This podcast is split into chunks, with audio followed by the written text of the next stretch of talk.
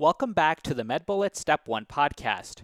In this episode, we go over the topic of erythrocyte sedimentation rate or ESR from the pathology section on medbullets.com. Let's get into the topic. Erythrocyte sedimentation rate or ESR is the rate at which RBCs fall in a test tube forming a measurable clear supernatant. Increased ESR is caused by infections, inflammation, cancer, and pregnancy. Inflammation results in increased acute phase reactants, for example, fibrinogen, which results in RBC agglutination. Agglutination causes RBCs to fall at a faster rate within the test tube. Examples include temporal arteritis and SLE or systemic lupus erythematosus. In pregnancy, greater plasma volume results in easier formation of a clear supernatant due to decrease in density of plasma relative to density of a single RBC. There is also an increase in acute phase proteins, for example, fibrinogen, that promotes RBC aggregation. A decreased ESR is caused by sickle cell, polycythemia, and CHF or congestive heart failure. In sickle cell, changes in RBC morphology results in altered sedimentation. In polycythemia, more RBCs take longer to create a supernatant. Okay, so now that we've gone over the major points about this topic, let's go over one question to apply the information and get a sense of how this topic has been tested on past exams. A 63 year old man presents to his primary care provider complaining of changes in his vision.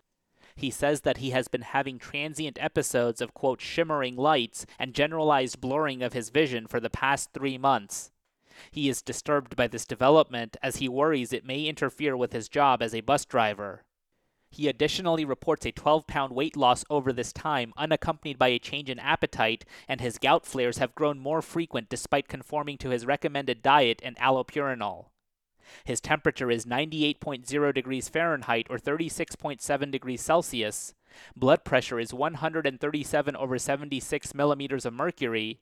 Pulse is 80 per minute, and respirations are 18 per minute. Hemoglobin and hematocrit obtained the previous day were 18.1 grams per deciliter and 61% respectively.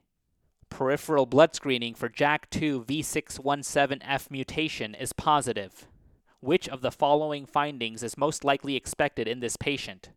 1. Decreased erythrocyte sedimentation rate. 2. Decreased oxygen saturation. 3. Increased erythropoietin levels. 4. Schistocytes on peripheral smear. Or 5. Thrombocytopenia.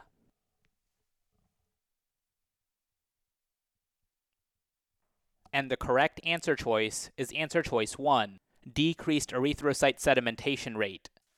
This man's presentation with vision changes, gout flares, weight loss accompanied by elevations in hemoglobin and hematocrit, and a JAK2 mutation make the most likely diagnosis polycythemia vera or PV, which will have a decreased erythrocyte sedimentation rate or ESR. Remember, PV is a myeloproliferative disorder characterized by an overproduction of red blood cells or RBCs. This causes symptoms related to blood hyperviscosity, such as visual disturbances, including ocular migraines, scintillating scotomas, and amaurosis fugax, Budd-Chiari, and digital ischemia. Patients may also experience pruritus, increase in gout flares, and erythromelalgia. The ESR in these patients will be decreased as the increase in RBCs results in an increase in blood viscosity, meaning that it will take more time for the RBCs to settle and form a clear supernatant during the laboratory test. In addition to polycythemia vera, a low ESR may also be found in secondary polycythemia, sickle cell anemia, CHF, and in patients with low plasma protein levels. Let's now review the incorrect answer choices. Answer choice 2 decreased oxygen saturation can be a cause of secondary polycythemia as this leads to an increase in erythropoietin production, driving an increase in RBCs. However, the presence of a JAK2 mutation makes PV a more likely diagnosis. The oxygen saturation in PV is classically normal. Answer choice 3 increased erythropoietin or EPO levels may be seen in secondary polycythemia. This may be due to low oxygen saturation or the presence of an EPO secreting malignancy such as renal cell carcinoma. However, the increase in RBCs and PV is independent of EPO. This means that EPO levels in PV are usually decreased or normal. Answer choice 4 Schistocytes on peripheral smear are classically seen in conditions of intravascular hemolysis, for example, hemolytic uremic syndrome, thrombotic thrombocytopenic purpura, disseminated intravascular coagulation, prosthetic heart valves, etc. As there is no intravascular hemolysis occurring in PV, schistocytes are very unlikely to be found on peripheral smear. And finally, answer choice 5 thrombocytopenia is uncommon in PV. In fact, many patients will actually have a concomitant thrombocytosis. In summary, decreased erythrocyte sedimentation rate is a common finding in polycythemia vera. And that's all for this review about erythrocyte sedimentation rate, or ESR. Hopefully, that was helpful. This is the MedBullets Step 1 podcast, a daily audio review session by MedBullets, the free learning and collaboration community for medical student education.